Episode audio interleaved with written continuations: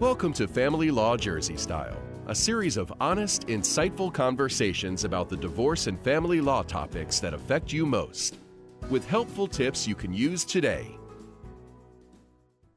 Hello, hello, hello, and welcome, welcome back to another episode of Family Law Jersey Style. We're so happy to have you with us again.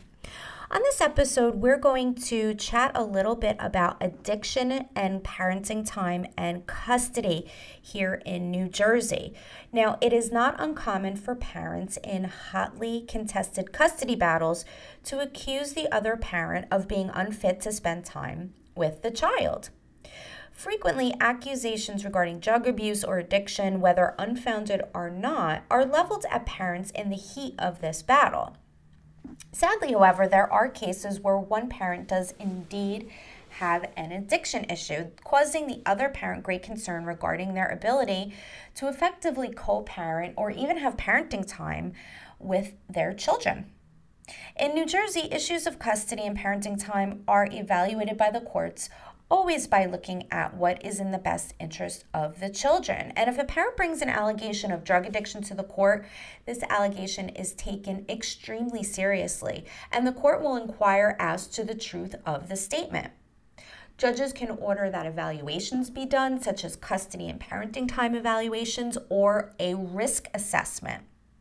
Now, custody or parenting time evaluations are typically done by outside therapists or psychologists who are trained to do these types of evaluations and then forward a report along to the court with their observations and recommendations regarding what is in the child's best interests.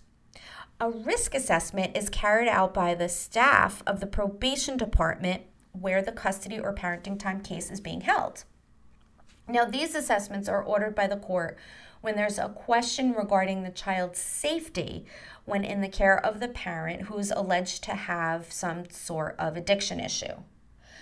All of these assessments will usually involve interviews with the parents, the child, and any other person in the child's life that may provide some insight into the child's current situation, such as grandparents or teachers or therapists. The experts may also review school records or doctor's reports or any other records that are related to the child.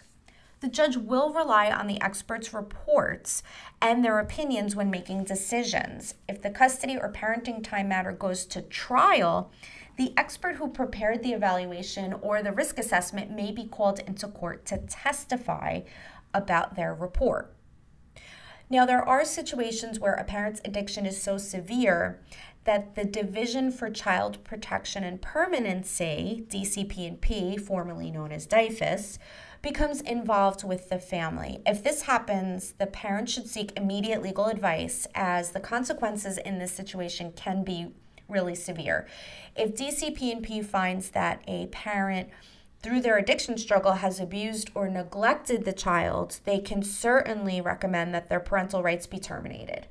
Usually, DCP&P will first order or advise the court that the parent with the addiction participate in some sort of treatment program to show to them and to the judge that they're really serious about overcoming their addiction in order to be a better parent going forward.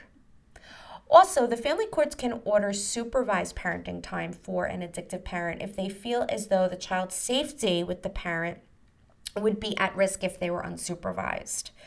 Supervision can range from a family member or a friend that all parties agree upon to court supervised parenting time, which takes place weekly and usually at the courthouse. Staff observes this parenting time and they keep records about the details of the visits, which are then submitted to the judge in the case. Now, the ultimate goal is to move away from supervised parenting time as the parent's health improves. Usually, the program ends when the parent completes a specific goal, like a drug rehab program. And once the program is complete, the court reevaluates the family to determine the right custody arrangement or parenting time for the child. It's important to remember that if you are facing an issue with addiction, that there are treatments that can help you and that by seeking out treatment, you are really ensuring that you'll become a better parent for your children. If you or someone you know is struggling with addiction and it is impacting parenting time or custody, reach out to us, schedule a consultation so you can talk about your specific case and your children with one of our knowledgeable attorneys. And again, thanks so much for being with us. We hope you learned something today and enjoyed today's episode. Be sure to join us next time for another edition of Family Law Jersey Style. We also have a blog about this. If you'd like to read a little bit more, you can find it at www.weinbergerlawgroup.com forward slash blogs. Again, thanks so much for being with us today.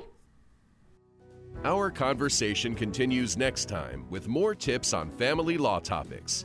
So please stay in touch by subscribing to our Family Law Jersey Style podcast channel. Family Law Jersey Style is brought to you by Weinberger Law Group of New Jersey. Weinberger Law Group is committed to safeguarding your children, protecting your assets, and securing your future. Our skilled attorneys focus exclusively on divorce and family law matters and create positive solutions that are caring, compassionate, and right for you. For your divorce and family law needs, schedule your free initial attorney consultation by calling us at 888 888 0919 or visiting WeinbergerLawGroup.com.